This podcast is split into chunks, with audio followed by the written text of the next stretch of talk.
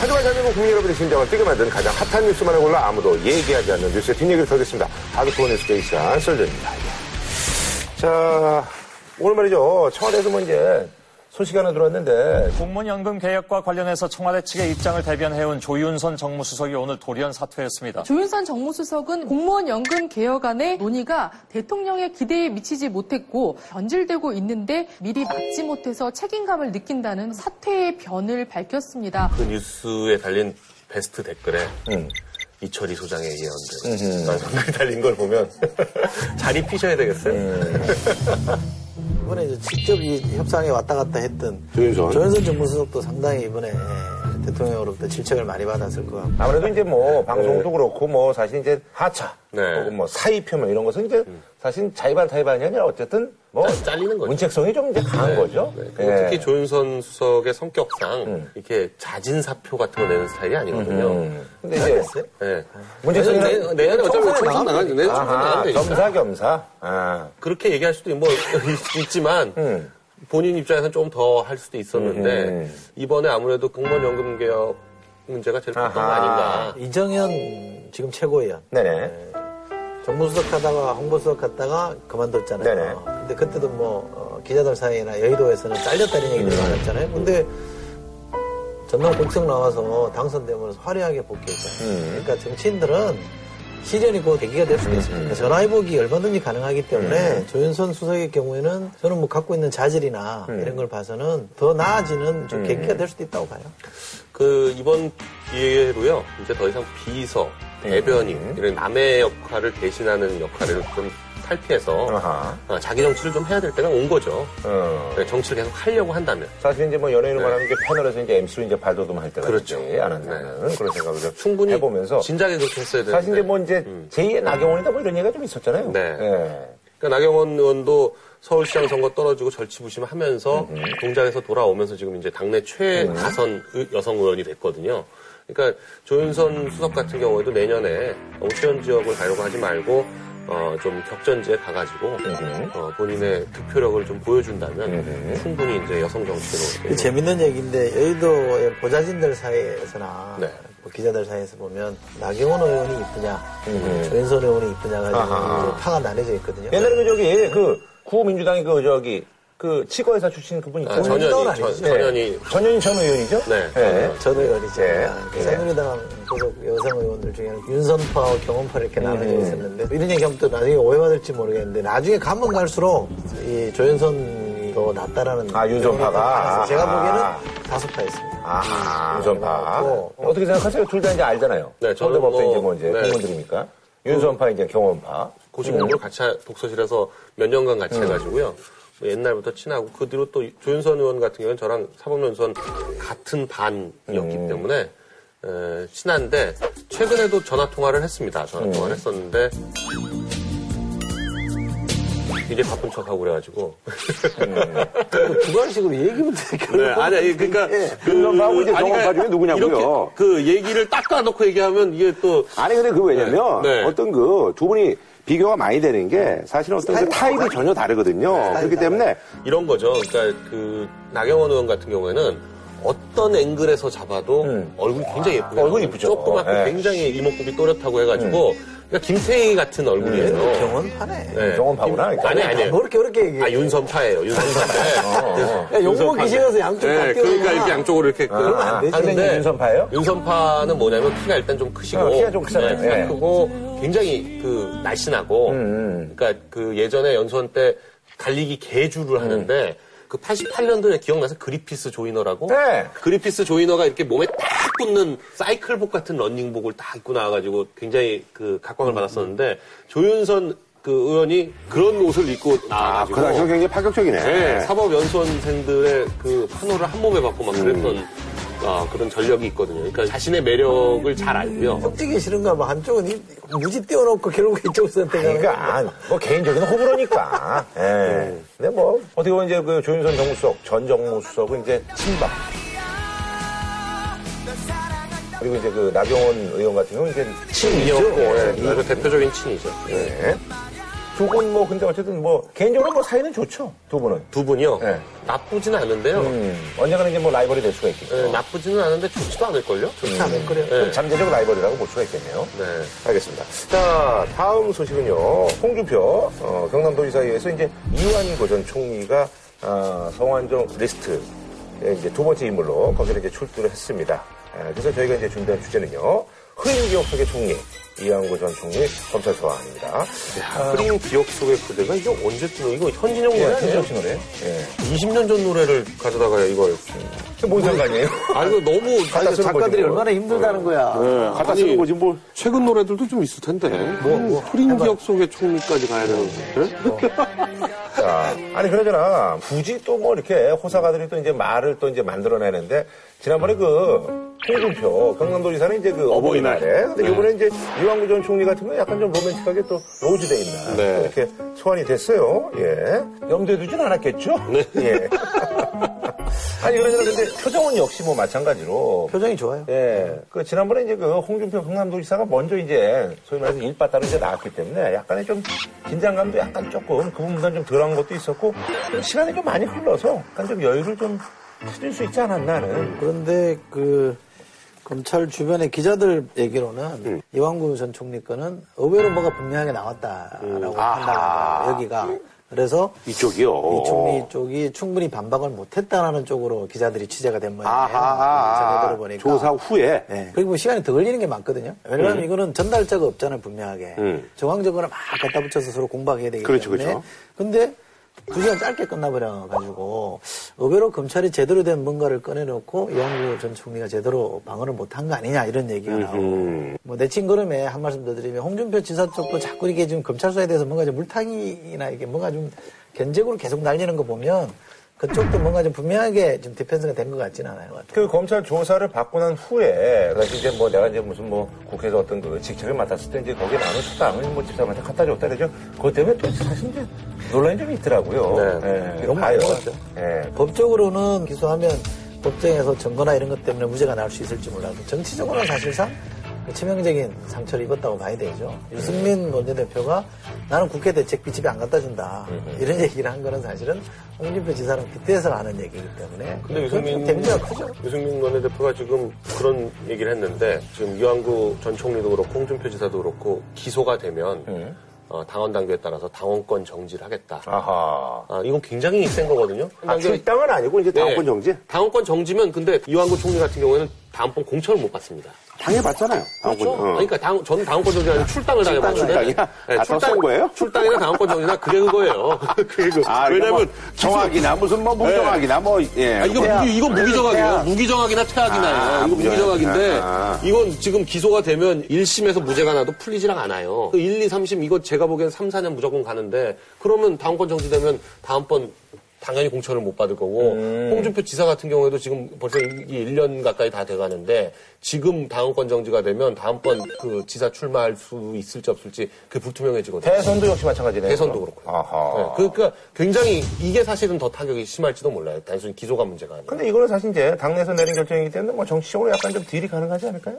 근데 새누리당 글쎄요. 당원 네. 당규에 네. 불법 정치 자금이나 뇌물죄로 기소당하면 적시 당원권 정지라고 뭐 못이 박혀져 있대요. 아니, 아니, 이건 안 해줄 수 없잖아요. 이런 거 당원 당규를 안 지킨 사례들이 많잖아요. 안 지킨 사례들 많이 있어요. 근데 네, 네. 네, 네. 이완구 전 총리를 공천을 하면 새정치민주연합이 thank you thank you 그러겠지. 선거에 엄청난 호재가 되죠. 이렇게 함으로써 상대적으로 또 공격할 소지가 또 충분히 있어요. 왜냐면 한명숙 총- 전 총리 같은 경우에도 지금 뭐 네. 2심에서 실형 2년이 나와 있는 상태인데도 뭐 아무 조치를 안 취하고 네. 있잖아요. 새정치연합에서. 그러니까 그런 점도 얘기해 볼 수가 뭐 있고. 다음 총선에 네. 안 나오시겠죠. 음. 아니 그러잖아 지난번에 이제 홍 지사 같은 경우는 이제 뭐 내 인생하고 재산을 걸겠는데 어쨌든 진실을 잊을 수가 없다. 네. 네. 뭐 이렇게 얘기를 하면서 뭐 어쨌든 어, 독대 안 했다. 아, 당연히 그러니까 뭐 돈도 안 받았다. 아, 그리고 뭐 옆 사람들이 이렇게 시켜가지고 이렇게 회유한 거는 뭐 사실이 아니다. 뭐 이렇게 이제 얘기를 하고 있습니다. 근데 이제 이완구 전 총리 입장에서는 조, 조금 유리한 국면이 펼쳐진 거는 그동안 비타 500 가지고 저희가 많이 했잖아요. 어, 제 9의 모델이니 어쩌냐 하면서 그랬었는데 지금 그 비타 500은 도대체 누가 그런 말을 했는지조차가 불분명해져 버려가지고 음. 포장만 비타 500이 아니라는 거지. 어쨌든 네, 그거는 뭐 중요하지 않잖아요. 아니 근데 네. 그, 런 거, 그런 게 굉장히 중요하죠. 그러니까 왜냐면 비타오백 상자를 받았니 안 받았니 했다가 예. 그 상자 존재 자체가 지금 불투명하다 없었다 이러면 그럼, 그럼 어디다 넣어서 줬냐 이렇게 되는 거예요. 아니 근데 이제 사실은 이제 저희가 아까 흐린 기억 속에 이제 총리라고 이제 말씀을 드렸는데 사실 이제 이완구 이제 전 총리가 이제 뭐 한 60한 3일 만에 그 낙마를 한 뭐 대표적인 또 어떤 이유 중에 하나가 자꾸 이제 그 말을 좀 여러 번 바꿔서 뭐 충청도 화법이 그렇다 뭐 이래가지고 뭐 이런 얘기들이 있는데 이제 그래서 뭐 얘기로는 이게 진짜인지 모르겠는데 어 이분이 이제 그 항암 치료를 받으셨잖아요. 네. 이것 때문에 이제 뭐 기억력이 약간 흐려져서 어, 본의 아니게 이렇게 된 거다라는 그런 주장을 뭐 펼칠 것이다. 뭐 이런 얘기들이 일부 언론에서 그런 보도를 했는데 검찰에 가서는 그런 얘기를 했을 수도 있겠죠. 어, 항암 치료제를 하면 어, 기억력이 현저히 약화된다. 뭐 이런 전문가 소견서 같은 거를 제출했을 진짜? 가능성은 있어요. 아, 그런 걸 냈, 냈을 가능성은 있겠죠. 예. 그리고 충분히 그런 거는 변론 기법상 아니 근데 진단서 미리 내는 게 굉장히 좋거든요. 지난번에 홍준표 지사도 사실은 이제 그 국회에서 나오는 그 돈을 이제 생활비로 갖다 줬다. 네. 네.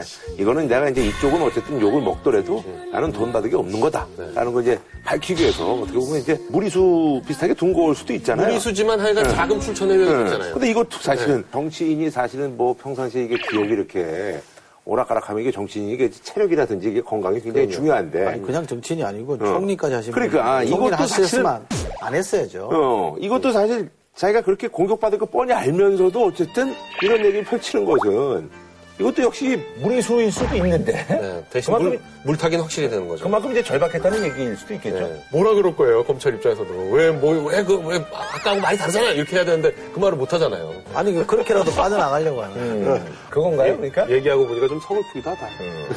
좀 구차하죠. 예, 좀 짠하다. 짠한 게 아니라 그 저기 뭐 이제 뭐 부부관계에 있어서 이제 뭐 이제 남편이 약간 이제 뭐 이제 뭐 이렇게 슬쩍 이제 뭐 바람 피는 것 같으니까 그래서 이제 남편을 잡아 독치는데 이제 남편이 그 위기를 이제 빠져나가기 위해서 사실 내가 요즘 이가 잘안 돼. 남자들은 거짓말 시키고 뭐, 그럼 뭐, 그럼 뭐 어떡할 거야?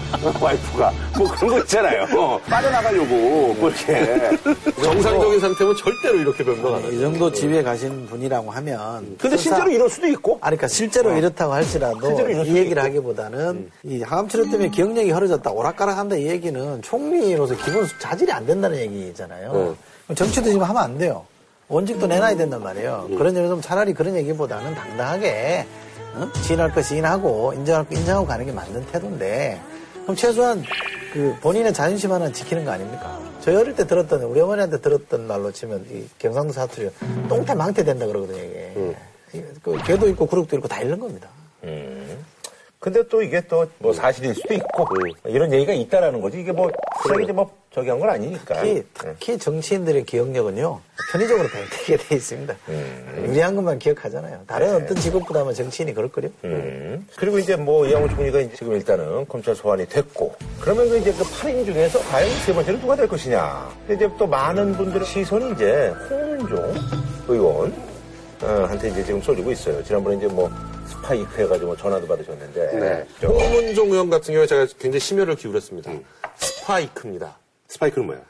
스파 사진을 공개하니까 이크 하고 놀라가지고 어유 강조하는 히트작이죠. 예. 근데 이제 홍문종 의원 같은 경우도 지금 뭐 상황이 이렇게 어, 좋지는 않은 상황이에요. 지금 돌아가는 게. 근데 지금 하여간 8명 그 리스트에 거론된 분들 중에서요. 뭐 허태열, 김기춘 실장 같은 경우는 아예 뭐 저 시효가 지난 게 명백하고 그리고 이분들은 이제 거의 이제 네. 정계에서 이제 은퇴한 그런 네. 상황이라고 봐야. 그리고 이병기 되겠죠? 실장 같은 경우에는 금액이 안 적혀 있으니까 빠지고요. 그러면 지금 남은 세 분이 있는데 서병수, 서병수, 이- 어, 유정복, 홍문종인데 네. 이세 분 다 지난번 대선 때 굉장히 중요한 역할을 했던 그렇죠. 선대에서 이제 본부장급 활약을 네. 하셨던 분이고. 요건 요 길을 간다는 거는 뭐 대선 자금 수사가 되는 거죠. 그런데 문제는 어, 홍문종 의원 같은 경우에는 지금 전달자가 누군지가 지금 불분명해가지고 다만 그 선대위에서 부대변인으로 일했던 김모 씨가 있는데 이 사람한테 2억 원을 전달해 줬다라는 한장섭 경남기업 관계자 그 양반의 진술이 있어요. 그러면 그 김모라는 분이 그 돈 2억 원을 받아다가 홍문정 의원을 전해줬는지 음. 아니면 어디 다른 데다 썼는지 이 부분부터 지금 음. 수사가 돼야 되는데 지금 그걸 계속 지금 파고 있는 것 같아요. 그래서 어, 이완구 전 총리랑 홍준표 지사를 아마도 일괄 기소를 하고 그 다음에 이제 홍문종 의원에 대해 가지고 조사하는 선 정도에서 이 수사가 마무리되지 않겠는가. 왜냐하면 유정복 어, 시장이나 서병수 시장과 관련해서는 메모만 있지 뭐 사실 아무것도 것도 없어요. 네. 아무것도 없기 때문에 뭘 불러다가 부르고 싶어도 불러서 물어볼 게 없어. 근데 저는 여기서 참 재밌는 거는 야권의 움직임인데 예전 같으면 이 정도 수사를 하고 있으면 왜 검찰이 빨리 수사를 안 하느냐, 제대로 못 한다, 뭐 해가지고 특검을 하자, 뭐 이렇게 나와야 되거든요. 근데 특검 얘기가 전혀 안 나와요. 지금 안 해주는 상황이 뭐 심각한데 뭐 그게 뭐 나오겠어요? 아니 그래도 뭐 그러면 대변인 시켜서라도 왜 수사는 제대로 안 되냐 뭐 안에 사- 상황이 안 좋으면 밖에라도 쳐야 될 거 아니에요 여권을 치면서 자기네들 그 단결을 좀 해야 되는데 지난번 뭐 선거에서 졌기 때문에 동력도 뭐 사실 상실한. 아니 그러니까 그 선거에서 졌기 때문에 더 이걸 물고 넣어질 수도 있는 거죠 그게 이제 다른 점이죠. 새누리당이 지금 야당이라 그러면 난리를 폈겠죠. 온갖 난리하고 지금 검찰, 검찰청 앞에 가서 데모하고 뭐 검찰총장 찾아가서 뭐 어, 압박하고 뭐 그랬을 겁니다. 지금 이제 어떻게 보면 그 야당으로서 너무 약한 야당이라는 비판을 받는 거기도 합니다만 과거와 좀 다른 모습을 보여주는 것도 사실 있는 것 같아요. 지금 검찰이 지금 요 해당 리스트하고는 크게 관계가 없어 보이는 서산장학재단을 지금 압수수색을 했다는 거거든요. 15일 날. 서산장학재단이라는 데가 뭐냐면 91년도에 성환종 의원이 만든 장학재단이에요. 그리고 여기는 뭐 출연금이라는 것 자체가 전부 경남 기업 계열사들이 출연을 한 거기 때문에 다른 돈은 전혀 들어온 게 없이 성환종 회장의 거의 사금고처럼 이용된 장학재단이 아니냐. 물론 장학사업도 했지만 거기를 통해서 자금 세탁 같은 것도 많이 했을 것 같다. 이렇게 보여지는데 서산 장학재단 압수수색을 통해 가지고 뭐 하드디스크 장부 뭐 이런 거를 꽤 많이 그 확보를 했다는 걸 보면 그것과 관련해서는 아무래도 특별 사면 쪽을 조금 건드려 보려는 것이 아닌가. 근데 문제는 이제 앞에 이제 홍준표 지사와 이왕구 전 총리는 정치자금법 위반. 이거는 어떻게 보면 개인 비리입니다. 그러니까 딴 데서 잊은 게 아니라 개인이 뭐 전당대회 나가고 개인이 보궐선거 나간 그 개인이 쓴 돈인데 지금 말씀하신 세 분, 홍문정, 유종복, 서병수 이 세 분은 대선 자금의 영역으로 들어가는 겁니다. 이게 사실은 판도라의 상자죠. 이걸 열 거냐 말 거냐가 이번 8명 리스트 수사의 핵심인 겁니다. 그런데 아까 특검 얘기도 하셨습니다만 야권은 제가 볼 때 필히 특검으로 가자 그럴 거란 말이에요. 야당 정치인을 끼워 넣든 안 끼워 넣든 야당으로서는 특검 가자 그래서 이걸 총선 때까지 활용하려고 하는 생각들은 분명히 있을 겁니다. 그럼 특검 갈 거 아닙니까? 그죠? 이것만 하면 안 되잖아요. 균형을 맞추기 위해서 특별 사면한 부분에 대해서도 조사를 하는 겁니다. 이 양, 양날로 가서 한쪽은 대선 자금 수사는 지금 박근혜 대통령을 겨냥한 거고 특별 사면 수사는 문재인 대표를 겨냥한 거잖아. 검찰이. 검찰이. 그러니까 근데 여- 그게 겨냥이 제대로 될까요? 아니, 그건 모르죠. 근데 어쨌든 여야의 넘버원 1인자들을 겨냥한 수사가 지금 양날개로 진행된다 그러면 이거는 어느 순간 가서 이렇게 덮으려고 하는 적당히 이- 이 문제 더 이상 가기 어렵다. 근데 이제 이게 이제 얼마나 여론이 뒷받침돼 줄 거냐 문제인데 여론은 사실은 법적으로 뭐 이걸 따지기 전에 아니 돈 줬다는 사람이 목숨을 끊으면서 가면서까지 줬는데 그거를 못 밝혀낸단 말이야? 의지가 없는 거 아니냐 이렇게 또 여론이 나올 거거든요. 검찰이 진퇴양난이긴 한데 저는 이 양날개 이른바 쌍끌이 수사 양쪽 축으로 진행되다가 서로 칼끝을 겨눴기 때문에 그러면 공히 덮자 이런 구도를 만들어내려고 하는 어느 선에서 정리하려고 하는 거 아닐까 싶어요. 아니 그러잖아 그분이 이제 또 다른 분이 이제 그 폭로를 했는데 무슨 뭐 가방 얘기가 나오고 그래가지고 여야 유력 정치인한테 6억 원을 줬다고 하는데 3억, 2억, 1억 이런 식으로 나눠서 줬다는 그럼 대충 건데. 그러니까 금액이 또 대충 맞아 네, 대충 맞아 떨어지고요. 이쪽에 두 명은 이 리스트에 있는 분이에요. 그렇죠. 네, 있는 분이고 그럼 야 쪽에 한 명이 누구냐가 문제인데 이거는 좀 이상한데 성한종 의원이 그렇게 돈 가방을 나눠서 넣고 뭐 가방을 자기 사무실을 자기 찾아와서 거예요. 아, 자기, 자기 사무실에 사무실을. 현금에 띠지가 붙어 있는 은행에서 바로 나오면 띠지가 붙어 있잖아요. 어. 띠지 붙은 거를 자기 사무실에 갖고 와서 둘이서 띠지를 떼고 나눠 담았다. 뭐 가방을 뭐 프랑스제 무슨 가방을 어디 뭐 인천 공항 옆에 있는 호텔에 있는 피- 뭐 1층 매점에서 샀는데 매점이 아니라 이제 네, 1층, 예. 1층 매장, 매장. 거기서 샀는데 보니까 뭐 실제로 그걸 팔고 있더라 해가지고 굉장히 디테일하게 어 뭐 상표까지 얘기하고. 근데 이 랩 브랜드 유명한 브랜드예요? 아니 전 처음 보는 브랜드예요. 어. 네.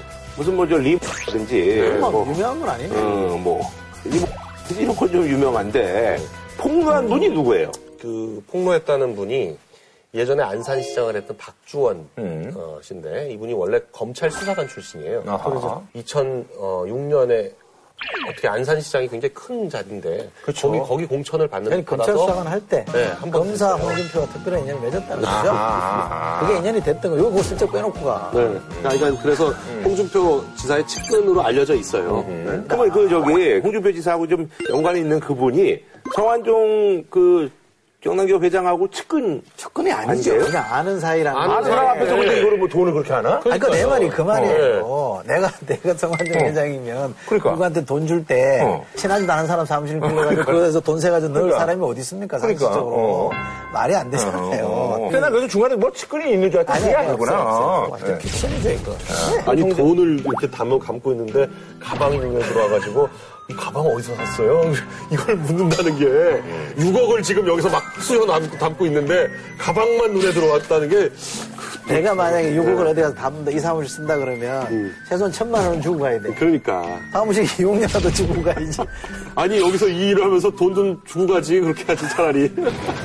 그리고 이 사람은 2012년인가요? 그 경남도지사 보궐선거 때 그 캠프에 있었던 사람이에요. 그, 그 선거 캠프에 공보 지원 단장을 했던 사람이고 아. 이 양반이 그 재판을 받을 때 선거법상 재판을 받을 때 대법원에서 무죄가 났거든요. 근데 그 홍준표 지사가 그 어떤 자리에 있는 걸로 수사 기록이 나오는데 그 시간에 나랑 국회에 있었다라는 걸 써줬어요. 아하. 알리바이를 써준 겁니다. 그, 러니까 그것 때문에 무죄가 났다는 거 아닙니까? 그러니까 그때 신세진 거를 이번에 갚으려고 알리바이 품앗이 하는 거 아니냐라는 식의 말을 채널A가 보도를 통해서 했어요. 교란용이죠. 그러니까 검찰 수사를 교란하기 위해서 이런 것도 있는데 해봐라 라는 얘기고 야당한테는 야당 정치인도 끼어 있다더라. 너무, 너무 세게 여기 몰아세우지 마라. 이런 사인을 주고 싶었던 거죠. 근데 이 사인이 그렇게 지금 뭐 두 분이 말씀하시는 거 보니까 크게 뭐 이렇게 와닿을 것 같지는 않는 상황이네요. 그 그럴 것 같아요. 지금 이게 뭐 밑도 끝도 없고 아니 뭐 가방 얘기도 나오고 그래가지고. 네. 또. 아니, 그러니까 가방만 나왔지, 뭐 그걸 뭐 전달을 했는지 안 했는지 뭐 그걸 알 수도 없고. 여론에 아. 영향을 주고 야당 정치인들한테 한마디 던지는 거예요. 아, 이번 그 이제 성원종 리스트 사건 관련해서 사실 이제 많은 또 상처를 입은 분이 이분이 아닐까 싶어요. 강기문 어, 유엔 사무총장인데 네. 사실 이제 이분 동생이 이제 그 경남기업에 이제 뭐 고위직으로 이제 오래 있고 성원정 회장이 이제 측근이고 그 요번에 보니까 뭐 조카가 또 경남기업과 관련돼서 또 이렇게 뭐 또 사기 의혹이 또 있어요. 그 반주연 씨라는 분이 있는데요. 반기문 총장의 동생 반기성 씨가 경남기업의 고문으로 있었죠. 그분의 아들입니다. 어허. 네, 아들입니다. 근데 이분이 이 영국계 부동산 투자 자문회사입니다. 콜리어스 인터내셔널이라는 이 회사의 그 뉴욕 지점의 담당 임원인가 봐요. 아하. 이분이 이제 랜드마크 70인가요? 베트남에 지었던 거 있잖아요. 그러니까 경남 기업이 어떻게 보면 이제 사활을 걸고 이제 그 지은 때문에 사실 건데. 힘들어졌죠. 예, 근데 예. 그게 이제 분양이 잘 안 됐죠. 예, 그래서 이제 그거를 매각하기로 결정을 하고 그 매각 협상을 그 카타르 투자청이라는 게 진행을 하고 있었는데 그걸 주선한 게 안지현 씨라는 분인데 카타르 투자청에서 취재 JTBC가 했던 것 같아요. 가서 기자가 물어보니까 경량기업이라는 회사도 모르고 자기들은 이거 위조된 거다. 내 이름하고 도장이 위조된 거다. 사인이 위조된 거다. 그래서 가짜가 와- 오간 거예요. 의향서 같은 거를 반주현 씨가 경남기업에다가 보여줬는데 아하. 그럼 경남기업 관계자들 경남기업 단들은 이 의향서를. 보고 어 이거 팔리나 보다 이렇게 아, 이제 생각하고 우리 회사 이제 좀 숨통 트이겠구나. 성환종 회장은 그 전날 죽기 전날 했던 기자회견에서도 이 얘기를 했어요. QIA라고는 어, 정부 투자청에 있습니다. 그 투자청에서 저희 건물을 사가도록 계약 일정이 잡혀 있었습니다. 계약하는 게 이제 금액이 크니까 그 돈이 들어오면 다 해결이 되고 지금 카타르 투자청하고 팜, 그, 저, 랜드마크 72에 대해서 매각 협상이 진행 중인데 이것만 풀리면 1조 원 가까운 돈이 들어오니까 다 해결할 수 있다. 이렇게 생각을 하고 있었는데 그 투자 의향서 자체가 위조된 거다. 근데 문제는 이제 거기서 끝나는 게 아닙니다. 그러니까 반주현 씨가 자기 신용을 보증을 해야 될 거 아닙니까? 이 사람을 어떻게 믿을 거냐 했더니 유엔 사무총장의 비공개 일정까지도 이 사람이 알고 있더라. 그러니까 경남기업에서는 그만한 믿을 만한 사람 아니냐라고 했다는 거죠.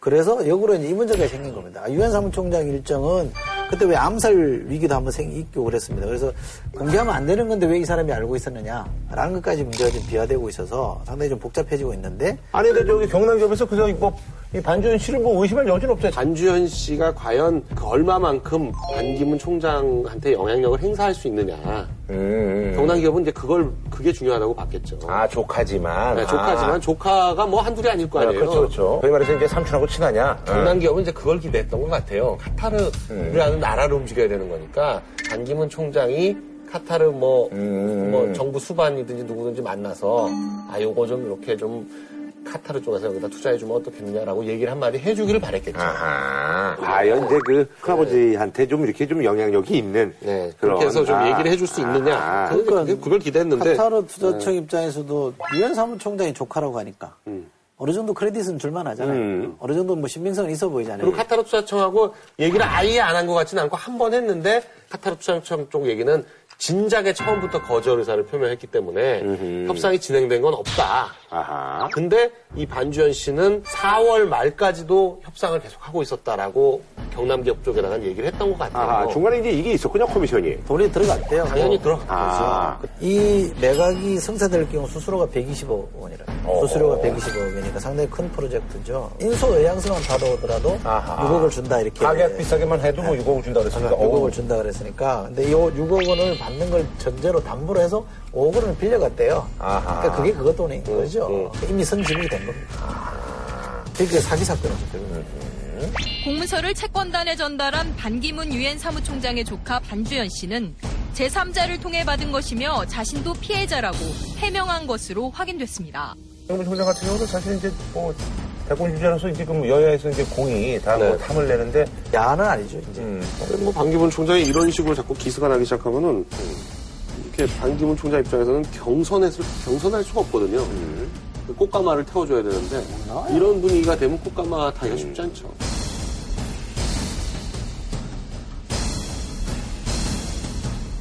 알겠습니다. 자, 한 줄로 평좀 부탁드리겠습니다. 동나라 때 어떤 선사가 남긴 시가 보면 이런 게 있답니다. 덕수 반지 미족기 현의 살수 장보가 그러니까 가지를 잡고 나무를 오르는 일은 어려운 일이 아니다. 아, 낭떠러지에서 손을 놓는 것이 참된 닭- 장부다 이런 얘기를 합니다. 그러니까 저는 영구 전 총리가 아, 정말 그 자수성가에서 경찰로부터 시작해서 어렵게 어렵게까지 온 거, 총리까지 온 것만 해도 대단한 일을 한 거기 때문에 이쯤 되면 좀 툭 털고 진실을 좀 밝혔으면 좋겠다 라고 생각합니다. 이완구 총리의 여태까지의 쌓아온 걸로 봤을 때요. 어, 이분이 진짜 무죄를 받았으면 좋겠어요.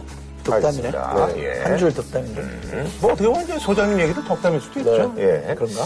예. 자, 다음 소식은요. 영국도 사실 이제 총선이 있었어요. 근데 저 아주 뭐 예상 밖의 결과가 나왔습니다. 사실 이제 노동당하고 이제 보수당이 팽팽할 거라는 그런 얘기가 있었는데 노동당이 완전히 참패라고 보수당이 뭐 압승을 거뒀어요. 보수당이 331석, 네네. 노동당이 232석. 일단은 그 이번 선거의 가장 큰 공신은 뭐 캐머런입니다. 뭐 최근 3개월 동안 6kg 뺐다는데요. 네. 캐머런이 상징하는 건 영국의 귀족 정치를 상징하는 사람이에요. 그러니까 네네. 굉장히 귀족적인 집안에서 자랐고요. 네. 본인 스스로가 귀족이고 또 옥스포드 나오고 뭐 영국 영어가 뭐 다 단순해 보이지만 계층별로 사용하는 말이 다 다르거든요. 근데 최상층이 사용하는 영어를 사용하고요. 그리고 일단 생긴 게 전형적인 앵글로 섹슨. 그러니까 어찌 보면 폴 맥카트니 약간 닮았잖아요. 생긴 게. 그러니까 저- 전형적으로 영국 사람이 좋아하는 그런 앵글로 색슨형의 얼굴을 가지고 있는데 상대적으로 노동당의 밀리번드 당수는 폴란드 출신 주이십니다. 그래서 이민자의 후손이에요. 밀리번드는 얼굴을 딱 보면 영국 사람인가 싶을 정도로 약간 약간 인도 계열인가 할 정도로 약간 까맣고 잘생기긴 했지만 영국 사람들한테 그렇게 신뢰를 주는 외모는 아니었고요. 캐머런이 스코틀랜드 분리 독립 그 투표를 하면서 굉장히 일관된 태도로 연합 왕국을 지키려고 하는 그 자세 그리고 굉장히 보수적인 정책을 사용하면서도 중도 이슈를 다 끌, 끌어들여 온 거. 뭐 이런 것들이 이제 승리의 요소로 보여지는데요. 어, 제일 큰 거는 전 세계적으로 봤을 때 이런 어떤 사회민주주의라든지 중도적인 성향이 퇴조하는 거 아니냐. 이런 느낌이에요. 노동당이 대기했던 이슈들이 다 국민들한테 안 먹혀들었고, 그리고 자유민주당이 락 중도적인 성향을 갖고 있는데, 자유민주당은 완전히 몰락해버렸거든요. 그리고 일본도 그렇잖아요. 일본도 뭐 아베가 계속 보수화되고 있는데, 보수 정당이 계속 집권을 하고 있는 걸로 봤을 때, 어떤 사회민주적인 성격, 복지를 강화하자, 뭐 이런 것이 그 전반적으로 퇴조하고 있는 거 아닌가 하는 그런 느낌이에요. 그 지금 이제 그런 나라들만 얘기하니까 그렇게 보이는데 그렇지 않은 나라들도 많죠. 지금 뭐 독일의 메르켈 같은 경우는 3인당이랑 연정하고 있는. 네. 거기도 그렇고 뭐 이제 우리 뭐저 지난번에 뭐 삼성이라든지 LG 출신들이 그럼요. 이미 많이 가는 거죠. 우리 개념으로 하면 우파 정부가 들어서긴 합니다만 복지 체제 그 자체 근간은 흔들지고 않고 있는 거기 때문에 보수당이 집권하면서 캐머런이 그 주장했던 게 브렉시트라고 해서 영국이 EU에서 뭐 exit하는 거를 이제 브렉시트라고 그러지. 사실 영국 입장에서는 EU에 가입하고 있는 것 자체를 손해라고 여겨요. 왜냐하면 EU 연합이라는 게요. 독일하고 프랑스, 영국이 돈 내놔가지고 그쵸. 동유럽 국가나 조그만 국가들 먹여 살리는 형태로 돼 있어요. 그러니까 영국이나 그 독일이나 프랑스 입장에서는 EU를 해가지고 자기들이 도대체 뭘 이득을 얻는지가 불분명해요. 아니 근데 그 독일하고 프랑스는 그래도 하잖아요. 독일하고 프랑스는 그나마 유럽의 맹주다 이런 의식이라도 있죠. 근데 이- 영국은 원래부터 유럽하고 영국은 별도다라고 생각하거든요. 영국은 유럽의 일원이라고 생각하지 않아요. 그러니까 이번에 브렉시트 얘기가 나온 거예요. 브렉시트를 하겠다라고 얘기를 하고 있는데 실제로 브렉시트를 하지는 않을 거예요. 시- 실제로 하지는 않는데 그런 얘기를 계속 하는 이유는 뭐냐면 그 EU를 하면서 유럽에서 이민들이 자꾸 뭐 1년에 10만 명 이상씩 넘어오면서 영국 노동시장이 굉장히 불안해가지고 이 영국이 이민자에 대해서 좀 문을 닫으려고 하는데 EU가 그걸 반대를 하거든요. 그러니까 EU가 반대해가지고 영국이 이민자들을 어떻게 통제를 못하니까 그러면 우리 아예 EU에서 나가겠다 이렇게까지 얘기를 하고 있는 거거든요. 그렇게 좀 단순하게 보긴 좀 어려운다고 저는 생각하고요. 이제 영국이 EU에서 나가겠다라고 협박하는 건 우선은 이제 협상용입니다. 더 많은 걸 얻겠다라고 하는 거고 또 그 건재에 깔리는 거는 영국은 미국이랑 놀아야 된다는 생각이 강해요. 아. 이른바 신자유주의라고 말하는 천국이 미국하고 영국이잖아요. 그 다음에 독일 같은 건 사회적 자본주의라 그래가지고 모델이 좀 다르거든요. 프랑스도 사실은 복지가 잘 돼 있는 나라입니다. 이쪽이랑 영국이랑 사실은 이렇게 나라 모델이 좀 달라요. 그래서 우리는 미국이랑 가는 게 맞다. 독일이나 프랑스가 강제하는 이 방식에 끌려가는 대한 불만이 좀 있었던 거 라고 저는 보고요. 캐머런이 복지를 안 한 게 아닙니다. 이번에 복지를 상당히 많이 약속을 했습니다. 이게 이번에 만약에 복지 안 된다고 딱 서로 그것버리고 우리는 성장으로 간다 그랬으면 깨졌을 거예요.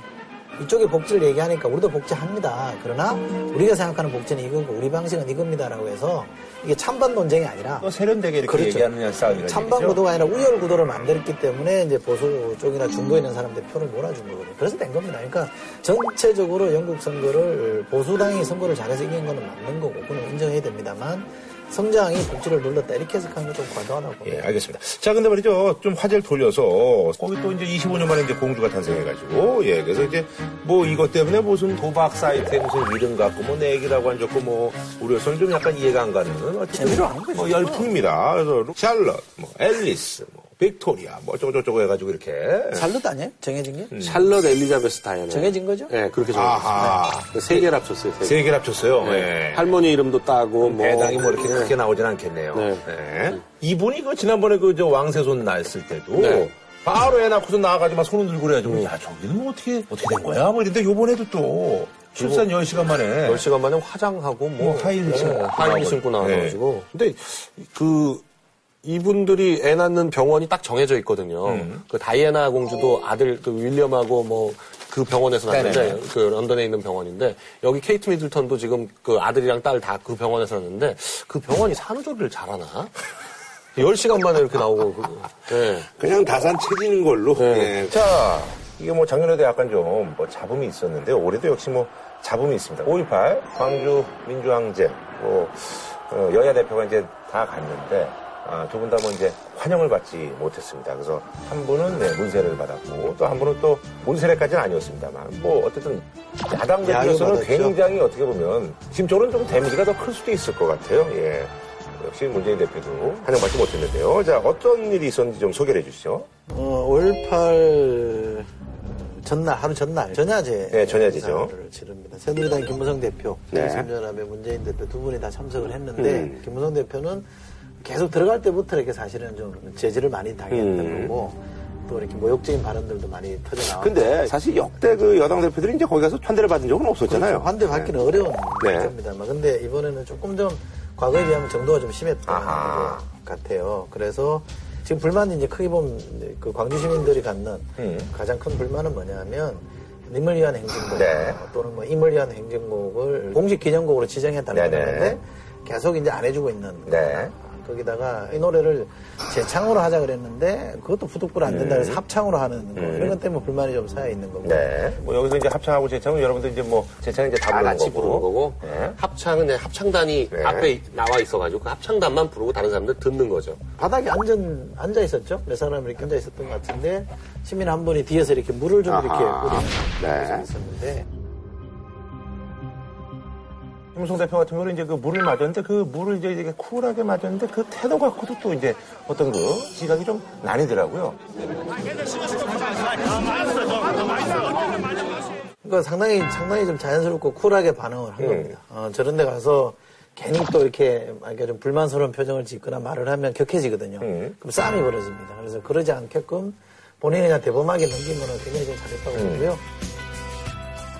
광주에 가서 광주 민심을 얻으려고 간 게 아니고요.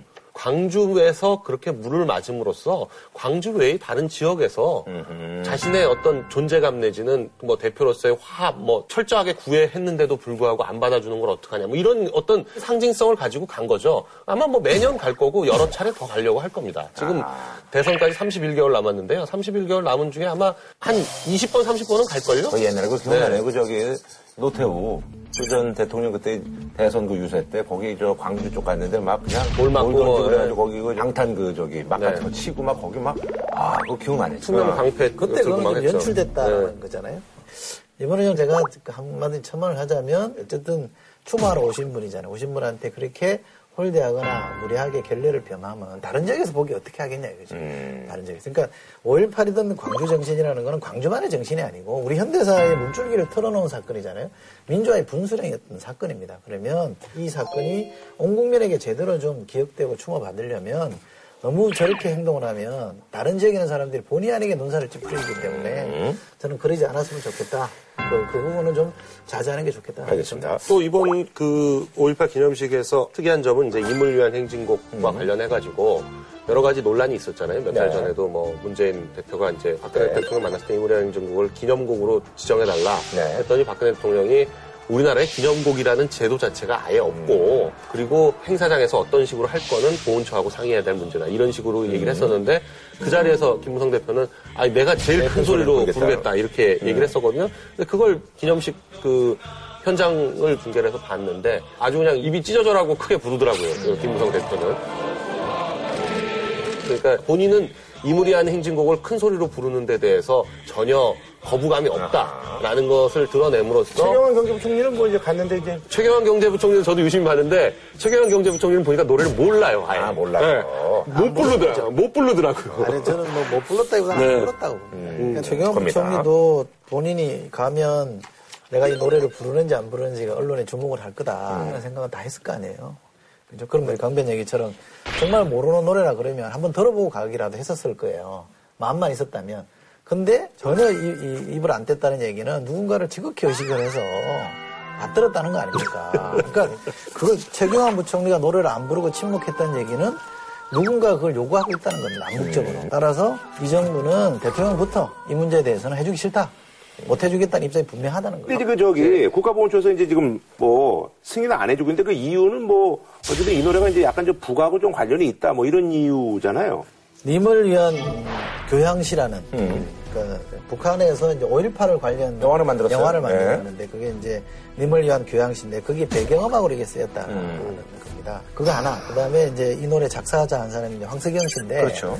아시다시피 황석영 씨는 월북해가지고 국가보안법 위반으로 처벌받았던 사람이니까. 그거 지금 뭐 방송 활동도 하시고 뭐 아. 그러니까. 근데 그걸 문제 삼는데 황석영 소설가가 백기완 선생이라고 해, 그 통일운동 하시는 음. 분이 있습니다. 그분의 묏비나리라는 시에서 일부 가져와서 이 가사를 쓴 음. 거거든요. 근데 지금 두 번째 그 작사가 문제는 그렇게 설명이 되는 거고 음. 첫 번째 이제 북한에서 쓴 거에 대해서는 님을 위한 행진곡이 만들어진 해가 82년이에요. 음. 근데 북한에서 님을 위한 경시가 만들어진 게 91년입니다. 오리지널은 어쨌든 한국에 있다. 그러니까 여기서 만들어진 걸 그날 그 북한이 그- 그쓴 거죠. 갖다 쓴 거란 말이죠. 그건 북한이 어떻게 쓰느냐의 문제는 그 사람들의 의도니까 무시하는 거고 원곡이 여기서 만들어졌다고 하면 그건 존중하는 게 맞는 거고 딴 의도로 갖다 붙이면 안 되는 거죠. 음, 여기에 대해서 어떻게 생각하세요? 근데 이제 뭐 이 노래를 잘 몰랐던 분들은 이제 그런 배경을 가지고 얘기를 하면은 뭐 이게 뭐 어떤 연계성이 있는 거 아니냐 뭐 이렇게 생각을 할 수도 있을 것 같아요. 근데 뭐 이- 이런 그 문제로 당사자하고 유가족들이 반발하는데 기념식이 막 이렇게 5.18 묘지에서도 열리고 금남로에서도 열리고 뭐 이렇게 그 나눠서 이렇게 하고 있다는 것 자체는 영뭐 좋은 모습이 아니라서 아하. 어떤 식으로든 좀 해결을 해야 돼요. 아하. 여기 에서 이제 김무성 대표는 이제 아, 문세를 받았고, 근데 문재인 대표는 이제 이렇게 플래카드를 이제 들고 있는데, 뭐 문제로다, 문제로다, 문재인이 문제로다, 문재인이 문재인을 문재인이 모르는데, 이거 무슨 뭐 경찰청, 뭐 세창살은 뭐 이런 거랑 좀 비슷하네요. 예. 여론 지지율로 보면 호남에서 문재인 대표의 대선 후보 지지율이 많이 빠졌습니다. 음. 최근에는 안철수 의원이나 손학규 전 대표 지지율이 많이 올라갔거든요. 그래서 지금 뭐 저기 그 투구를 앞에 사람들이 뭐 네. 엄청 몰리잖아요. 그래서 그런 여론들이 반영이 돼서 어, 또 이제 싫은 소리를 좀 야유성 발언을 좀 했던 것 그러니까. 요거는 이제 그 저기 재보선에서 이제 참패한 거에 대한 어떤 뭐 뭐랄까요? 그렇죠. 예, 그런 야유라고 볼 수가 있겠네요. 그 재보선 참패는 지금 꽤 시간이 흘렀잖아요. 20일이 넘었는데 재보선 참패 이후에 어떤 식으로 대응해 나갔느냐 이 과정에서 계속 실수를 거듭해 나가면서 지지율이 계속 빠지고 있거든요. 네네. 그래서 최근에 20%대 밑으로 떨어지는 조사들도 있으니까 그 제일 높았을 때가 29%까지 올라갔었거든요. 그렇죠. 그러는 걸로 봐서는 어, 문재인 대표한테 지금 상당히 위기다. 더군다나 5.18 기념식이 끝나고 나서 어, 문재인 대표가 광주에 있는데 광주 시내 다른 음식점에서 광주 전남 의원들끼리만 모여가지고 아하. 당내 뭐 자기가 분란을 어떻게 해소할 거냐 이런 거를 아하. 대표가 와 있는데 대표를 뭐 빼놓고 의원들끼리만 따로 하고 있다는 거 자체가 좀 세게 말하면 반란 모의 내지는 역적 모의를 하고 있는 거죠. 음. 대표를 나가라고까지는 안 하더라도 어떤 식으로든지 하여간 대표한테 반기를 드는 행동을 대표 눈앞에서 하고 있는 거니까 음. 4.29 보궐선거에서 패배한 책임의 상당 부분은 네. 문재인 리더십에서 나온 건 맞습니다만 지금의 이런 극심한 내부 갈등이 전적으로 문재인 대표만의 책임이냐 그렇게 보기는 아닌 것 같고 반란이 될지 예, 뭐 아니면 혁신에 대해서 자발적인 동의 표시가 될지는 모르겠습니다만 대개 이제 혼란이라는 게 극심한 수준까지 갔다가 그때부터 터닝 포인트를 해서 해결책을 찾는 거기 때문에 지금부터는 뭔가 좀 분위기를 수습하는 쪽으로 갈 가능성이 있을 것 같고요. 이 모든 그 분란의 정점에는 공천권이 지금 놓여 있는. 거예요. 네. 네, 선거가 지금 1년도 채 안 남았는데 11개월 남았습니다. 11개월밖에 안 남았는데 문재인 대표를 위시한 어떤 친노는 다음번 공천에서 더 확실하게 친노로 물, 물갈이를 해가지고 완전히 친노 정당을 만들려고 하는 그런 어, 의도를 가지고 있고요. 비노 계열들은 이번에 친노한테 여기서 밀려버리면 잘못하면 완전히 그 물갈이 될 가능성이 있다 이런 우- 걱정을 하고 있는 거죠. 그러니까 이게 새정치 민주연합의 내부 갈등의 본질은 우리 이제 강변은 친노 대 비노 간의 갈등이라고 음. 저는 그 갈등이라고 보지는 않고요. 기득권 세력 대 신진 세력. 그러니까 새롭게 이제 국회에 진출하려고 한다든지 새롭게 뭔가 당을 바꿔보고 싶어하는 음. 신구 간의 대결이 더 본질적인 성격이라고 봐요. 그래서 문재인 대표도 친노라고 해서 무조건 공천 주겠다라고 하면 당이 쪼개집니다. 저는 그렇게 갈 가능성은 제로라고 보고요. 아니 근데 저기 지금 뭐 이제 손학규 대표는 이제 보자면 이제 본인은 뭐 복귀할 일이 없을 거다 그러는데 뭐 지금 뭐 연일 뭐 이제 검색어가 오르고 있고 화제가 많이 되더라고요. 어떻게 돌아오실 좀 거- 가능성이 좀 있는 건가요? 제가 그 손, 손 대표는 좀 아는 편인데 박근혜 대통령 우리가 뭐라 그러냐면 폴생폴사라 그랬잖아요. 음. 여론조사에 살고 여론조사에 죽는다 그랬는데 손학규 대표는 빗대서 표현하자면 이런 겁니다. 폼생폼사입니다. 음. 폼이 나지 않으면 하지 않으려고 하는 스타일. 근데 지금 이제 폼이 좀 나지 않아요? 그래서 근데 지금 이제 왜 새정치민주연합에서 자꾸 이제 손학규라는 이름을 호명을 하고 있느냐면 친노는 그 문재인 대표라는 실제 대표가 그죠. 있는 거고 네. 여기에 대항할 사람이 누군가 있어야 되는데 비노를 가장 무난하게 포용할 수 있는 사람이 누구냐? 손학규다. 그게 손 대표다라고 해서 부르는 건데 제가 볼 때 이런 정도 가지고 손학규 전 대표가 나오지 않을 겁니다. 그럼 뭐가 돼야 돼요? 아니, 그러니까 당 전체가 필요하다라고 이구동성으로 똑같은 목소리를 내야 되는데 갈등의 한 축이 나오십시오를 한다고 해서 나올 수는 없는 거죠. 알겠습니다. 자, 다음 소식은요. 최근 말이죠. 국세청이 발표한 세금 이제 못 거둔 게 거의 이제 8조 가까이 돼요. 7조 8천억 정도. 그 중에 이게 비율을 보면은, 야, 1억 원 이상의 고액 상습 체납자가 엄청납니다. 자, 그래서 이번에 이제 준비한 주제. 휘는 국세청의 숨는 체납자, 고액 체납자, 재산 은닉 실태. 근데 전체 체납자 중에 1억 원 이상 체납한 사람 비율은 1%도 안 돼요. 그러니까요. 네, 0.85%인데 아, 이거 뭐. 이들이 안 내, 체납한 금액은 한 45% 되니까 네. 엄청 안 내고 있는 거죠. 상습 체납자 명단을 보면요. 네네. 1등이 정태수. 아, 한보. 저는 한보 초. 이번에 지금 계속 1등 아니에요, 거의? 네. 10몇 년 동안 1등인데. 얼마요? 2,225억입니다. 아이고. 해외 계시죠? 네, 해외에 있는데 뭐 정확하게 어느 나라에 있는지 확인이 안 되고 있는데, 중이구나. 네. 그 그리고 2등이 최순영, 아, 신동아. 전동 신동아. 그거는 저, 저기, 지난번에 갔더니 뭐 거기서 뭐 시계도 뺏어오고 막, 네. 건물집 뺏어오고 막 그랬었는데. 그거는 이제 서울 지방 지방세. 지방세, 아. 지방세로 그렇게 했던 거고요. 국세도 1,073억 정도 어우. 되고요. 그다음에 3위가 조동만, 이 한솔. 한솔. 아. 한솔 부회장이었던 조동만 씨인데 714억 원 음, 정도 되니까요. 그리고 어, 네 4위가 정복은 정태수 씨의 아들. 음. 네, 거기가 644억. 그리고 5위는 주수도라고 아, 그 저기, 저기, 저기, 네, 다단계. 다단계, 다단계. 아. 네, 거기가 570억 정도 되니까요. 근데 이제, 이제 체납을 한 번 하기 시작하면 가산세가 계속 붙거든요. 근데 이 체납 명단에 보면은 처음에 최초에 체납한 액수를 가지고 기준해서 해놓은 거예요. 음. 근데 한보 같은 경우에는 저 금액에 2천 몇백억이 아니고 지금 10몇 년 동안에 가산세가 붙은 거를 다 감안하면 지금 한 6, 7천억 될 거예요. 거기는 뭐 네. 사실상 어려운데. 여기 올려놓은 건 그럼. 그러니까 세금을 많이 맞았다는 얘기는 부자란 얘기죠. 음. 그렇잖아. 뭔가 그만한 생산 활동을 했으니까 세금이 많이 나온 거니까. 어쨌든 부자는 부자죠.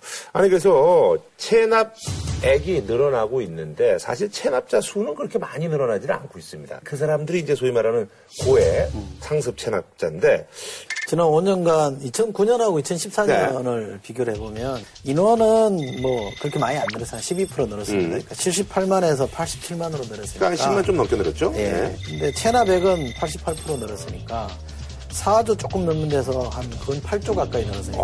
근 두 배. 근데 지금 그 체납액이 이제 증가한 이유 중에서 이제 뭐 여러 이유가 있습니다만 구조적으로 이제 5만 원권이 이게 아주 뭐 그러니까 체납이 된다는 건 망하고 나서 몇 달 있다가 체납이 되는 거거든요. 그러니까 망하는 사람 입장에서는 알잖아요 망하는 거. 어, 자기는 알거든요. 몇 달 전부터 알기 때문에 챙겨놔야 된단 말이에요. 그렇죠. 근데 금융권에 있는 건 제일 먼저 들어와요. 그렇죠. 구세청에서 구세청이 딱 누르면 금융계좌가 다 나오기 때문에 그리고 뭐 부동산 이런 것도 무조건 압류되고 이렇기 때문에 결국 방법은 현금으로 꼽을 쳐놓는 거. 음. 그게 방법인데 명의 이전 내지는. 예, 명의로 넘기거나. 근데 명의 넘기는 것도 쉽지 않아요. 요즘은 뭐 명의 넘긴 거를 취소시키는 게 굉장히 잘 받아줘요. 법원에서. 결국 제일 확실한 방법은 현금으로 꼽으치는 아하. 옛날에 만 원짜리 같으면은 뭐 사과 박스 하나에 그러니까. 2억밖에 안 들어가고 있는데 요새는 그거보다 부피가 5분의 1로 줄었으니까. 맞아, 맞아. 예전에 5만 원짜리 나오기 전에는 100달러짜리를 많이 썼었어요. 음. 그래서 아예 달러는 더 부피가 작으니까. 근데 요새는 뭐 마늘밭 또 5만 원짜리였나? 네, 5만 원짜리가 원양창 100억 원어치 나와. 아니 계속 회수도 지금 안 된다 그러더라고요. 예. 지금 회수율이 2012년에는 60한2% 음. 회수가 됐다요. 5만 그러니까 원짜리가 나갔다가 얘기예요. 예. 그렇죠. 다시 들어온다는 얘기인데 지난해에는 30%니까 음. 62%에서 30% 반으로 뚝 떨어진 거니까 그럼 나머지 어디가 있느냐?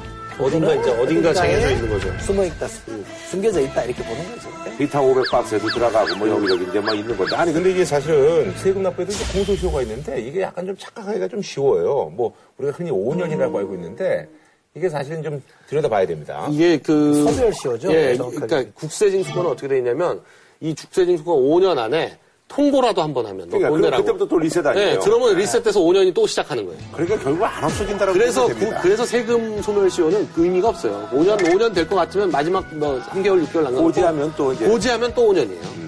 그러니까 지금 고액 이렇게 지금 좀 안 내고 이렇게 네. 어, 이런 사람들이 있는 거 아닙니까?